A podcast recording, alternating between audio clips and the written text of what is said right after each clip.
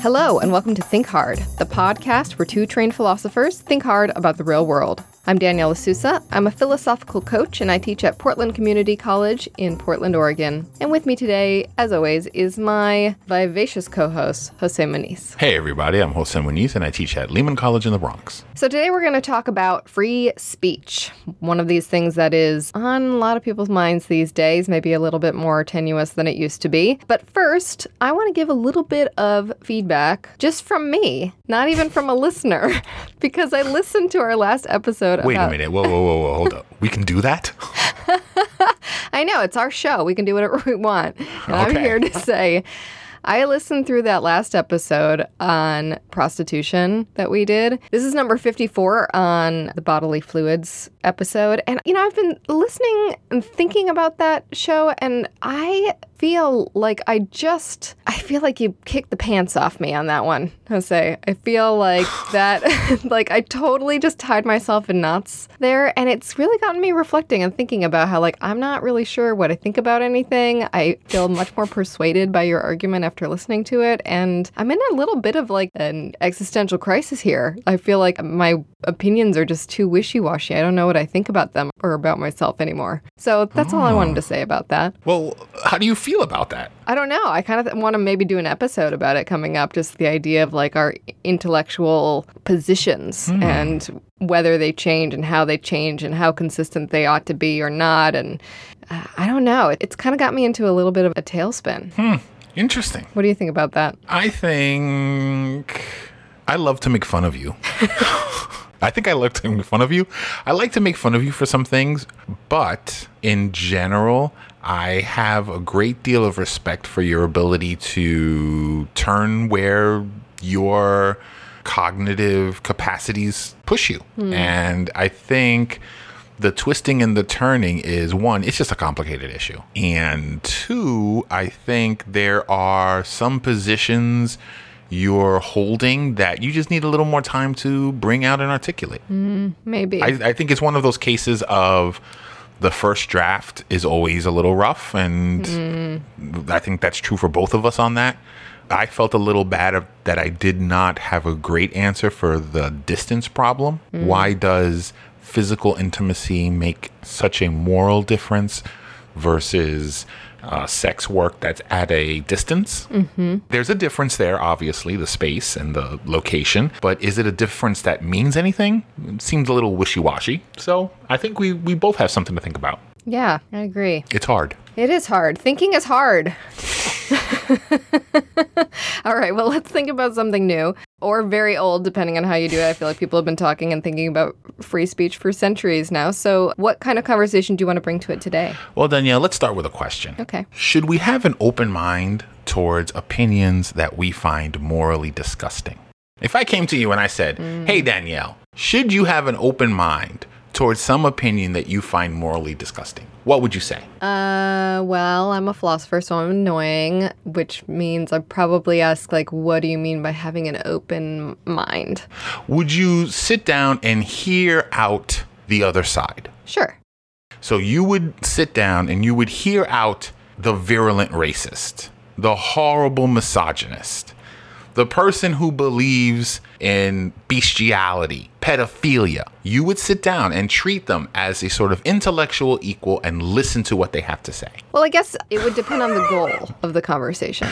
All right. So how does that shake out for you? Certainly, I wouldn't want to do something like this in a place where I would give these people a big platform to spout their hateful beliefs. So I wouldn't want to do it on a public television show. But if it were for the purpose of trying to, Defeat them? Is that what you're going to say? well, think Debate no them because to defeat I, them? I think if someone comes to you as like a virulent racist, you're probably not going to defeat them in one conversation. But, But you maybe can defeat them in front of the public. right? no, probably not. I don't know. I think that like Racists are pretty stupid. I got to be honest with you. Yeah, well, I mean, they also may not find reason super compelling, so I'm not sure that my skill set would persuade them. Mm-hmm. The thing is, I've got family members who political opinions I deeply disagree with. Mm-hmm. And I would hear them out because I want to understand them better. Right, but would you hear them out with an open mind, with the potential of being convinced?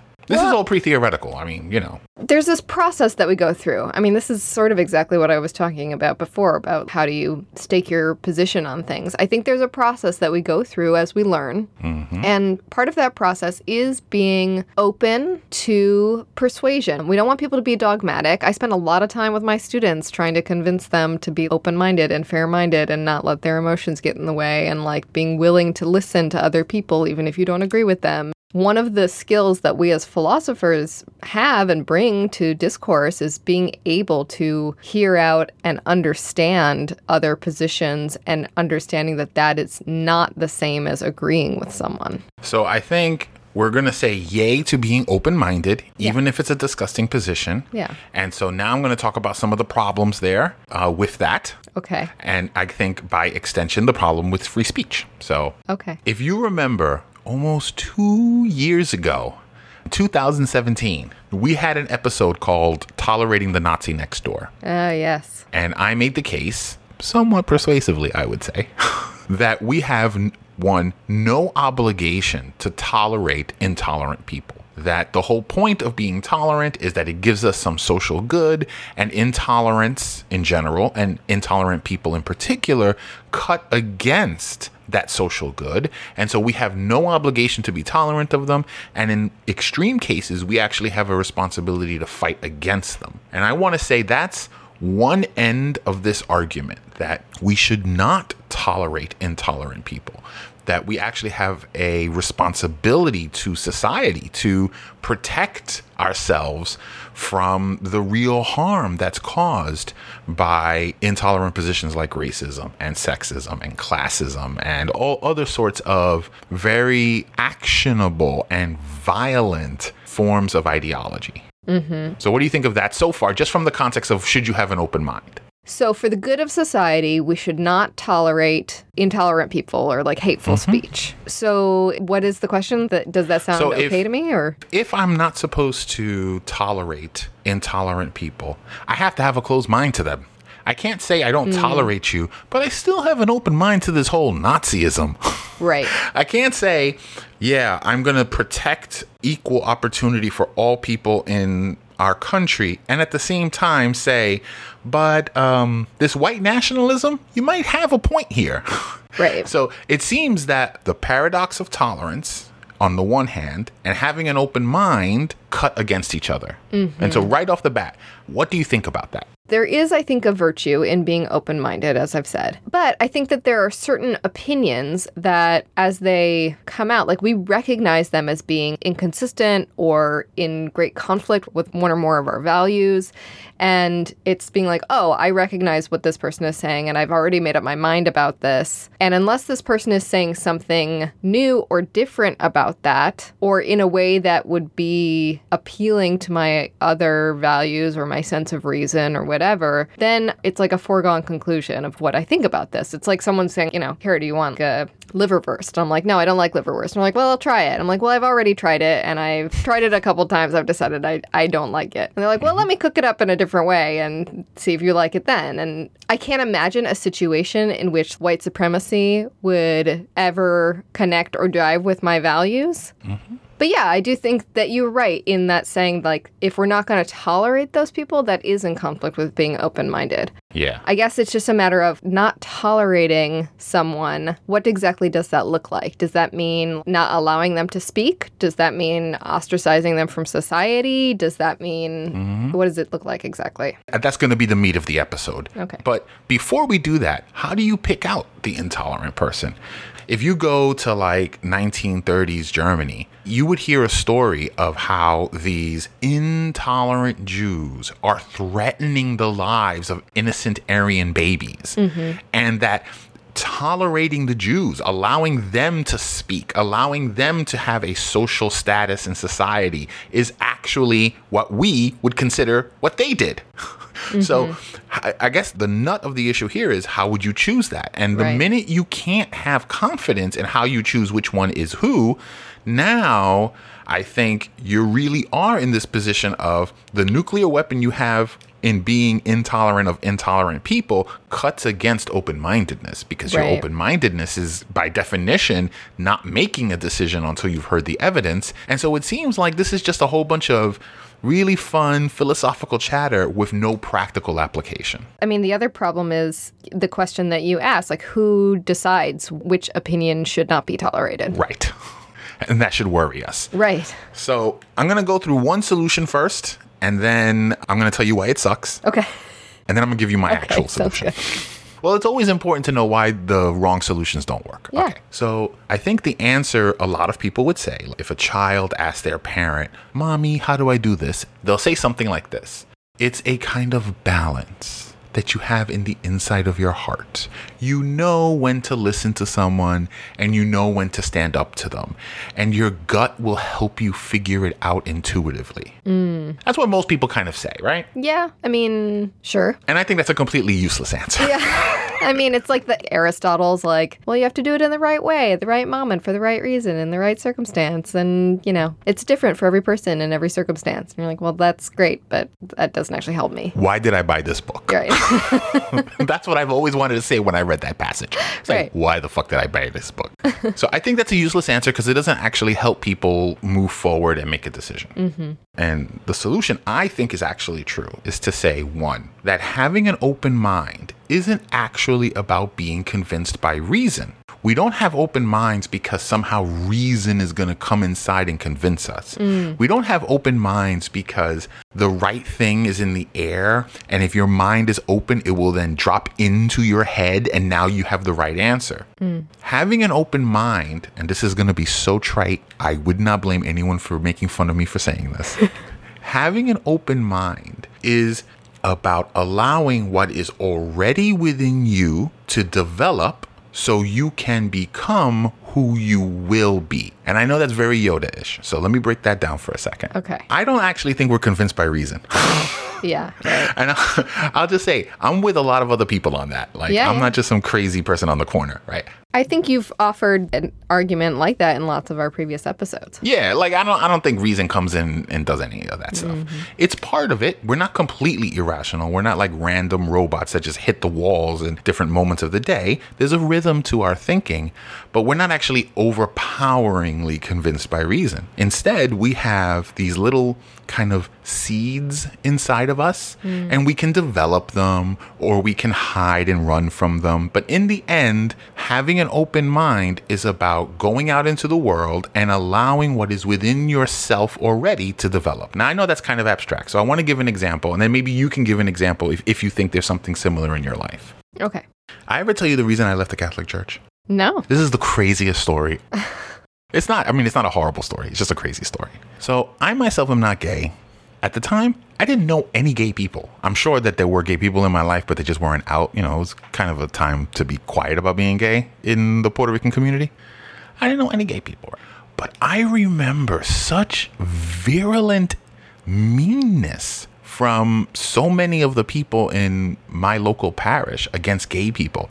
They would say things like they're out to take over the world and like they're horrible hedonists. I mean, they use different language, all these horrible things. And I remember just being viscerally disgusted by the meanness of these people talking about gays who I didn't even know. And at that moment, I could not continue. I was actually in high school. I could not continue to be part of a group and participate in a group that believed these things. Wow. Did that come out of thin air? Did that come out of the ether? Did I sit down and write a syllogism about human rights and every human has a right and sexual orientation is no, I didn't do any of that shit. What happened was I was raised in a church and a faith with a gospel belief that said certain things about character and about how you should treat each other. And I saw the inconsistency, the internal inconsistency coming out of these other people in my group. And that developed into my position that I couldn't be part of this group anymore. There was something already within me that nurtured by having an open mind. I wasn't just closed off and saying, well, the, you know, I, I think that's a disgusting thing, and I'm just going to be closed minded and never think about it and never think that they have any kind of rights or freedom or anything. I had an open mind to the world, and from what I already believed, I could develop a new position, mm. which became the position what I became. That's what I'm trying to say when I talk about what an open mind really is. What do you think of that? Well, it's interesting because you said that you felt open mindedness didn't have really anything to do with reason, but it seems to me that reason did play a role for you. It expressed itself as disgust. Maybe that was sort of the quick emotional response. Of, mm-hmm. you know, this sucks. But it was because of an internal inconsistency, right? Yeah, I think reason has a role, but I don't think we're convinced by reason what happens when you have an open mind is not so much that you're exposed to something and because you're open, it goes inside of you. It's that by having an open mind, by being open to the world, you're able to further develop what is already inside of you. If I didn't have any of that larger background in understanding character and empathy and seeing how people's reactions really show what's underneath them, I probably wouldn't have been convinced by their mm-hmm. meanness that this was not a group I wanted to belong to having an open mind is about clarifying what you already believe. And that is how you can make steps that over time look like you've changed your mind in some way. It's not some just reason hitting you over the head. Right. It's about understanding what the real values are for you and where those values contradict with your current belief structure and maybe would align more closely with a different belief structure. Yeah. Yeah. Can you think of something like that in your life? Well, yeah. I mean, it's interesting that you gave the example of leaving the Catholic Church and it being about homosexuality because that was actually a, a very big reason why I left the Christian church. It was the same, similar sort of thing. But it was a combination of things because I did, I was meeting gay people. Mm-hmm. And also, there was a, a woman who lived down the hall from me in my dorm room my freshman year. And she was raised Unitarian Universalist. So she did not believe in Jesus. And I mm-hmm. remember mm-hmm. talking with her. I was in a philosophy class. I was getting very confused about homosexuality. and I had this conversation with her where she was just like, Well, I think gay people are, are human like, beings. Fine. And yeah, human beings, exactly. Right. And it was clear to me that she had done much more thinking about it than I had. Mm-hmm. You know, mine was like, Well, I, I don't know what I'm supposed to think about this. So I'll just go to my Bible. My Bible will tell me what to think. And she had clearly actually done the yeah. work determine what she believed. And she also didn't believe in Jesus. And I thought like well here's a person who seems really smart and thoughtful and kind and attentive to other people. And according to my faith she's going to burn in hell. Um and like that just doesn't seem true to me. Like I don't understand how that could possibly be. And that combination of things was really sort of the beginning of the end for me. And for me mm. you could have had a closed mind about that. Like I know tons of you know kids that go through all 4 years five years of college and they're closed minded the whole time. They're just going to believe what they want to believe, but you had an open mind. At the same time, I don't think it was just this one classmate broke into your skull and put friendliness towards gay in there. There were a whole bunch of deeper, mm. earlier things in your life that allowed you to have a bridge. And part of being open minded was being exposed to this larger world. And you made from that what you actually really are, which is a person who believes X, Y, and Z, and you developed. So that's what I think having an open mind is about. And that's why I think it's so important. And so when I see college campuses throughout the country disinviting speakers or having protests and not allowing people to offer their positions on matters, mm. I'm deeply, deeply worried. Not just because it's college and that's where you're supposed to do that sort of stuff, but I worry that even people who believe the same goddamn things I believe by having a closed mind are not developing into who they are. They're stultifying themselves, and their closed mindedness will hurt them. That's so interesting. Okay, so the way you're seeing this as having an open mind doesn't necessarily mean letting yourself be convinced in terms of I'm open and I blow with the wind. If that argument takes me, then I'm over there, and if this argument takes me, then I'm over here. Instead, you see it as much more of a like I am open to developing into the person that I am and and that person is an expression of my values, and I'm going to figure out what those values are through conversation and conflict and pushback and discussion and dialogue. Living life. Yes. The other way to see it is Adolf Hitler comes to campus, and now all of a sudden the entire campus are, are Nazis. Right. The idea is having an open mind allows the Adolf Hitler virus to get into these people's heads, and now they're all little mini Nazis. And we have to protect against that. And so we can't invite Adolf Hitler to campus. And I want to say, look, man, it's not like everyone was really cool with peace and love, and then all of a sudden Adolf Hitler came mm-hmm. in and they got convinced. it was an unhealthy society in many ways. And this was a person who allowed that to develop. Yes, you know, the, the opposite end of this is you can't tolerate that in a certain way. But I want to say it is bad to hold back, to have these closed minds, not to engage in open minded discussion and engagement with other people, even when their positions are disgusting. That's interesting. So that does seem to bump up against this. I mean, it's just so timely, right, for what we're dealing with right now. Mm-hmm. And, you know, I have family members who, like I said, I disagree with some of their fundamental political beliefs. Maybe because of that, I feel like I am, I don't know, I'm really torn on this. Because on the one hand, I hear you and I'm like, yeah, I mean, I still go to Thanksgiving dinner every year. And, like, granted, my family doesn't talk about politics. We've learned that, you know, also we're Midwesterners, so it would be, it would be impolite Oh, I have something to say about that. Keep going. I mean, I think in a way it's a responsibility to try and convince those who are close to you of your progressive beliefs, but also family dynamics are being what they are. Whatever. Let's not talk about my uncles. Um, so, on the one hand, I understand what it is to be in a room and share a space and love and have relationships with people who have very different thoughts and beliefs than I do. I actually would really like to have some of these political conversations with them, in part because that foundation of love and care and affection is there with them. I'm like, look, if I can't talk to you about why you support Trump, then there's no hope for any of us. That's the place to be open minded. When Trump is burning books, that's not the place to be open minded. That's the place to stand up and say, look, man, no. But at a dinner where you know you love your uncle, you love your, your racist uncle, and your mm-hmm. racist uncle loves you even though he hates your politics. Right. That is the safe place to engage openly with other people. And yet we don't do it. We actually do the flip, the, the almost the Exactly. We do do the opposite. And I know that some people are, they just mm-hmm. have a family culture where they go home and yell and scream about politics, and that's just sort of what it means to have Thanksgiving. But like I said, I'm from the Midwest where we are passive aggressive and polite. So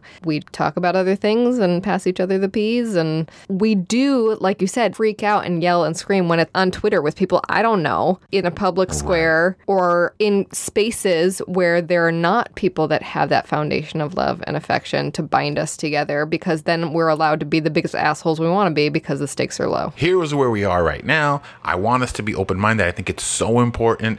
At the same time, I don't want us to tolerate horrible people. It seems Yeah, to cut against each other. I don't know what the fuck to do. So, Okay. okay. Oh, we're getting there. We're almost done. Okay. So, the two biggest problems I see with being open minded towards, in, you know, these disgusting people. I like saying that. Sorry. All right. Is one, Right. it normalizes them. So you bring Adolf Hitler to campus. He's not just some crazy Austrian who's trying to run a beer hall putsch. He's the statesman. By giving someone a platform, you feel at least like you're amplifying them, you're mm, making mm-hmm. them respectable. And the second is kind of a consequence of that. When you have a space and you normalize these horrible people by giving them the chance to discuss their positions, by giving them the respectability of equal intellectual treatment, you, in a sense, marginalize the people who are mm-hmm. vulnerable to them, right? So, like, you have some really horrible racist come on campus or go to your family Thanksgiving or talk in your church and say horrible things about some group. Members of that group feel like, holy fuck, Right. Wh- Where's everybody on my side? How can they literally say things that endanger my like literal life, not my social life and how I feel, but like the I think a few years ago the whole transgender thing was a question like this. You know, you were having people saying horrible, horrible things about transgendered uh, community, and you're literally endangering these people's lives. So that seems to be the kind of what I would call the danger of open mindedness. That seems right. If you give people a platform, and we've seen that play out. Trump starts spouting his mouth and hate crimes go up. You know, there are real consequences. Right. And r- like Yes, real crimes, yes. like people being shot in multiple places. Yes. So I think when I hear this, what, what I often hear from people is about kind of space and security and feeling comfortable.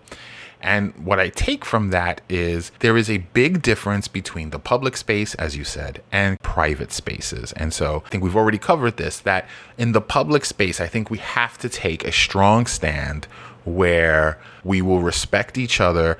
And that strong stand of respecting each other means we have to have a mm. strong hand against intolerance. The moment you allow intolerance to have its place in the public sphere, you're actually working for intolerance. And that's kind of the point we made in the paradox of tolerance mm-hmm. in that Nazis episode. But the flip side is, I think in private spaces, we have a responsibility to be mm-hmm. open minded, even when it's uncomfortable.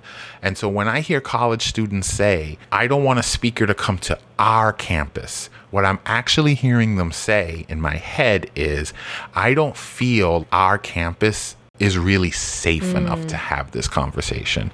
I think you should have a faith in the security of your place that you can encounter people who are different than you, even disgustingly different from you.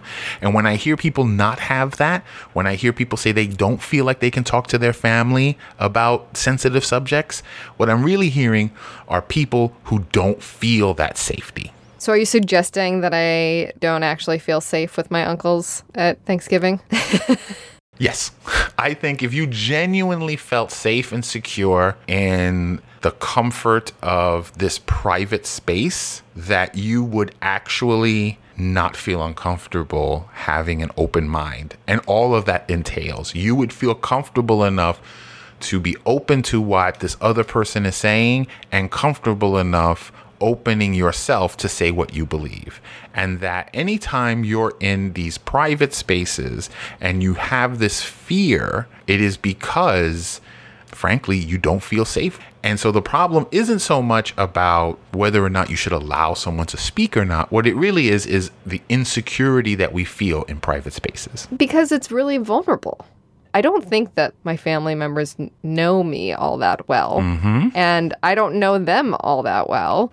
And if we start talking about things that will heighten people's emotions and make them feel angry, and then they'll kind of show this part of themselves, or I will show this part of myself that is more personal, more human, open to scrutiny, able to be judged, able to be evaluated, like staking a claim that is unpopular in the room or whatever it is. It's like all of it is very vulnerable and it kind of breaks the unwritten rule about how we relate to each other in my family. yes. It would really shake up the dynamics, I think. And I don't feel this way. I feel fairly confident that, you know, I've had Thanksgiving with my family for many, many, many, many years. And I feel confident that even if we mm-hmm. disagree, I would, you know, still want to do it again next year, in part because I am a philosopher and I understand how these things go. And I understand that we can disagree and still love each other. But I don't think everyone sees it that way. But remember the stakes here about not having this open minded, bi directional conversation with people. Yeah. It stunts you that you can't develop. Part of it is maybe this is what holds back your racist uncles from growing. I don't think they're going to become wonderful anti racist activists, but they could develop in a certain way. And it keeps you from developing, right? There may be a place in you that needs to develop in a sense of being able to have difficult conversations with people you love Right. while at the same time calling them into account. And that never gets to happen. And this is the safest of spaces, right? Yeah, I know. I know. Okay, so that just sucks empirically. but there is a limitation to what I've just said. I think what I've said, just said so far is okay, but there is one big limitation, which is that spaces are obviously in a spectrum. So, like downtown by Radio City Music Hall, that's obviously a public space with your husband or wife in bed is a private space, but all sorts of spaces run the gamut having Thanksgiving dinner is private in the sense it's your family, but it's not like only your close, close family. It might be people you only see once a year. So, in a sense, it's kind of closer to the mm. public space. Mm. Well, yeah, I mean, yes, it's definitely closer to public than it is being with my husband. But I had this question that your comment about college campuses, it sounds like you're talking mm-hmm. about inviting a speaker to a public campus as like being a private sphere, right? Like we should be able to tolerate this kind of conversation in a private sphere, but that seems more analogous to being a public conversation or a public platform yeah. to me. It's on the spectrum, one. It's on the spectrum in the sense that if it was completely public, if it was just public, like as public could be, if it was the most public thing, then why would people say we're not going to invite him to our campus? There's a sense of ownership when people talk about their campus. Sure. There's a sense of I may not be gay, but I don't want my gay classmate feeling horrible because this person came here saying horrible things. I may not be Muslim, but I don't want this white nationalist who talks about replacement theory saying horrible things that hurts my classmate. If it was a truly public space, we wouldn't care. We do have a sense of ownership. Now, is it family Thanksgiving dinner? No. Is it being in bed with your husband? No. But it's on the spectrum here. And that ends up being one of the problems we're facing when we talk about whether we should be intolerant of intolerant people or open minded to them. We want to treat it as if there's some formula. I would say the private sphere is the appropriate place for conversation. And there's an appropriate place for standing up for the social good of including everybody. That would be the public space. But in our everyday lives, we actually live in a spectrum of places. And that balance between knowing how much to be open minded and how much not to tolerate intolerant people is really us trying to figure out uh, mm. where does this thing lie? So, like a speaker coming to campus to an auditorium mm. is public ish, right? But a speaker coming into my classroom as a guest speaker is much more intimate. This is a class I've had for 16 weeks. We've gotten to know each other. Hopefully, we've written some papers that pass muster. People have given positions on other things. It feels much safer to talk.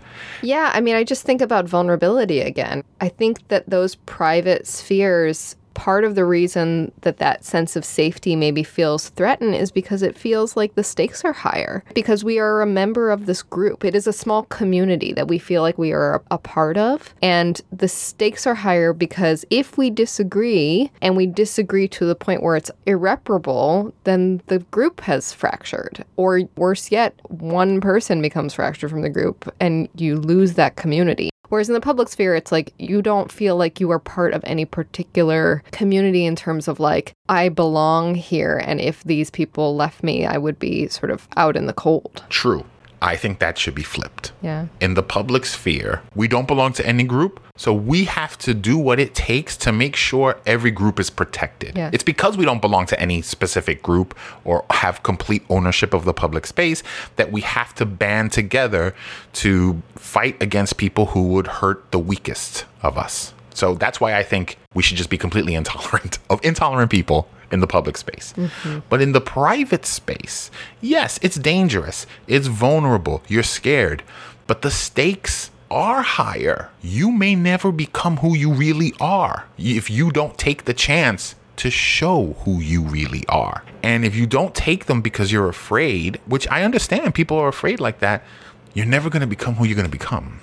And I think that's very sad. And I think that's actually worse mm. than social ostracization. This pulls on me. I think that you've hit on something here. That seems right to me. We ought to be more courageous in those small, intimate moments. Not only because of the things that you've said about becoming who you are, in those small spaces, we're also much more likely to have productive conversations because there is caring and there is community mm-hmm. and there is a sense of wanting to keep whatever binds the group together together. And so we're going to be able to have this conversation while also knowing that we're not going to try and fracture this group, that we're able to do better thinking because we can do what, you know, you and I try and do here every other week, which is listen to each other, even if we disagree, even if we think each other's positions are bad or stupid, and yet still be able to come back and talk and care for each other and, you know, see our friendship not only survive, but deepen and flourish. And I think that's what happens when people are willing to take this risk and have these conversations. Even if they don't end up agreeing, they at least understand each other a little bit better. And in fact, the group can become closer and tighter. I think I can't really say it better than that.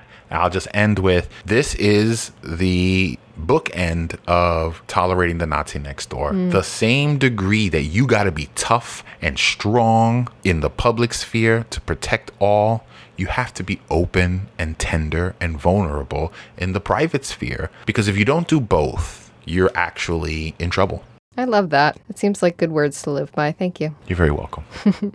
All right, listeners, tell us what you think about this. Do you agree with Jose? What did we miss? Please come let us know at thinkhardpodcast.com. You can leave a comment or feedback for us there at our still fairly new website. So don't go away. We're going to talk about what we've been thinking about since last episode. But before we do, we're going to talk about Audible. Audible has the largest library in the world. And right now they're offering Think Hard listeners one free book to start. So, Jose, you have a recommendation for what our listeners might like to listen to. D, if listeners have paid attention to these bots when I do them, I always try to pick something that makes what I've just said seem bad. Like, I always try to give a balanced thing. And today I'm going to do the same thing, but in a weird way. I'm going to suggest Kant's short piece, What is Enlightenment? So it's a very short piece. It's one of Audible's mini pieces. You you actually get it for free. It's a lending library in Audible. It's actually an incredibly well written, popular, accessible. It's nothing like what he writes in general. And he is trying to explain the process of enlightenment. Oh, yes. And the reason I picked it is because he has a very similar argument to mine. Well, how about this? I have a very similar argument to his. Kant did come first, yes. Yes.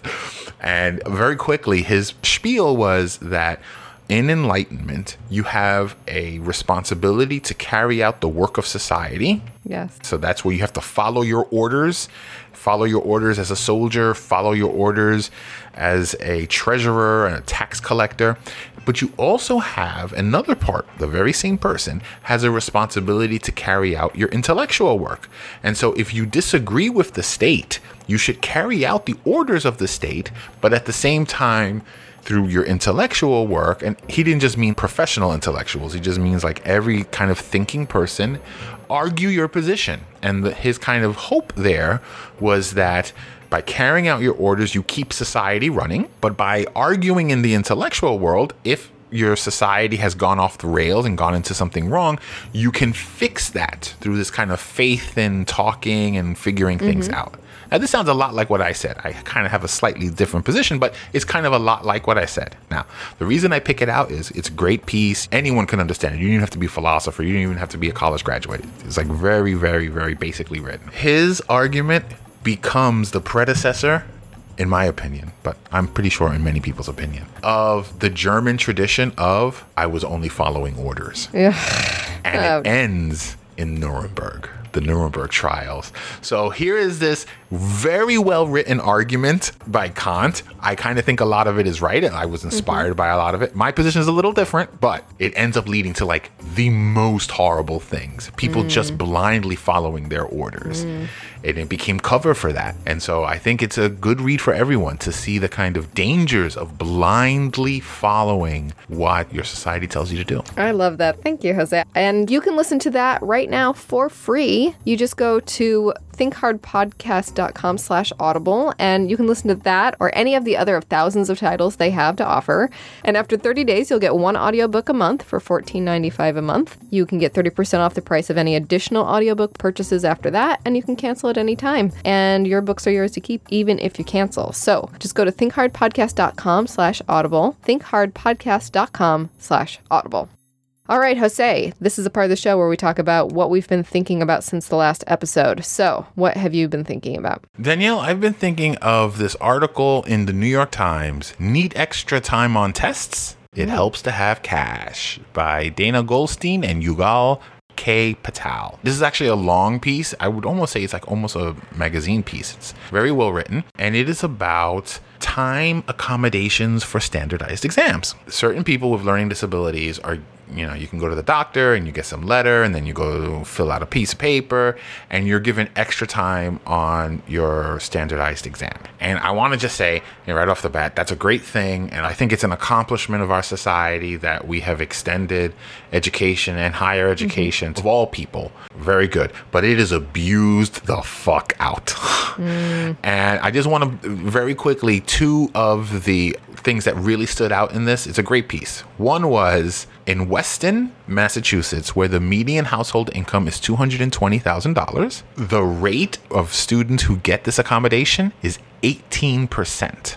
Eight times that of Danbury, Connecticut, a city 30 minutes north what ends up happening is that wealthier mm. people get this for their kids and then they take the SATs and they get a higher score and then they get into better colleges. Wow. So, in the top 1% of income, that school income group, 5.8% of students get these accommodations. In the bottom 1%, 1.5% of students get it. Now, I, it's a great read. It'll tell you about all these things. And obviously, there are many people who need these accommodations. It's the abuse that people are really not happy with. But this is one of the things that I picked this. Yeah, it makes you wonder if those people, I'm sure some of it is just the system being abused, but I also mm-hmm. wonder is perhaps the rate of people who would legitimately need accommodations the same across, except people from wealthier families are just in the same way that correlation, because those people, in the same way that like people of a certain income are more likely to take vitamins, are also more likely to like, you know, do things for their kids in this way. And so I don't know. Any thoughts about that? 5% need need it, and it doesn't matter about their income. But the rich people right. get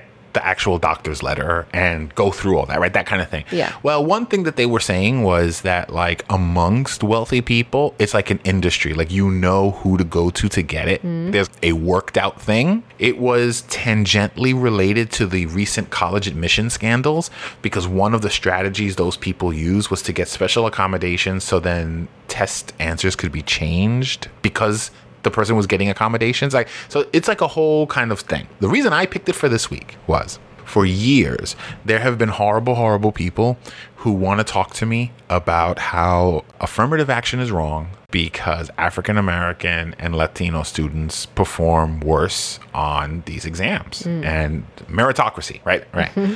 I refuse to talk to these people right? I do not have an open mind with these people. I don't want to hear their bullshit. They have numbers. I don't want to look at them. If I had engaged those people and followed what the numbers would have been, I could have actually gone through an argument that would have led me to figuring this out three years ago.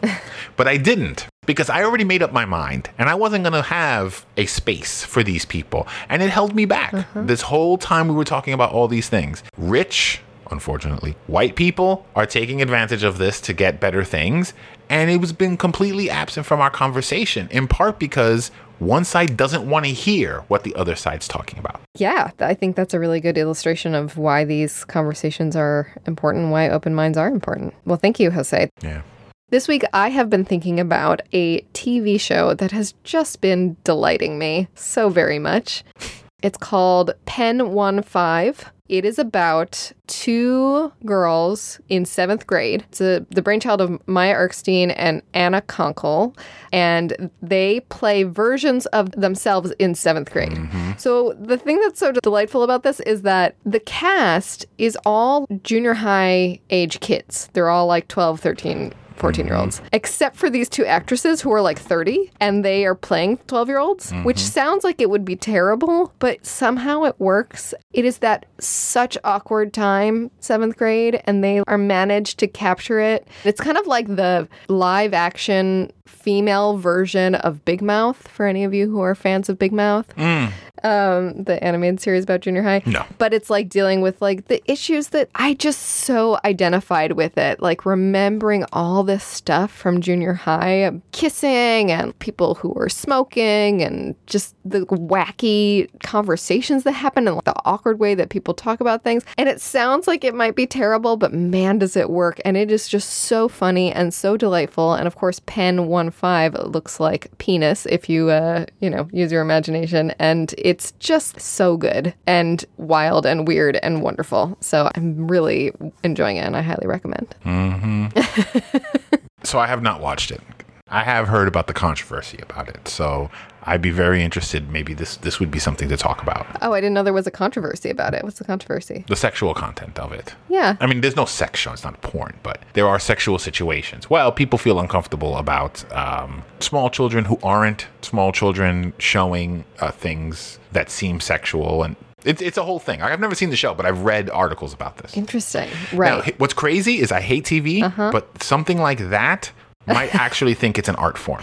yeah. If they actually pushed it, because it seems to me like a creative jump. Yeah, it really is. I mean, I haven't seen anything quite like it. I think the genius of it is that you are able to take adult actors and have them do things that you would never have a 12 year old actor do, you know, including some of the sexual content, mm-hmm. you know, like they also like have to get really creative when they have like one of the characters, for example, like kisses a boy. And the way they do it is by like cutting back and forth between the young boy and the older actor mm-hmm. and just doing like close ups of their mouths and of their faces. And like mm-hmm. it's just very creatively done. And I think it really works. Yes, to me, that would actually be an, an achievement.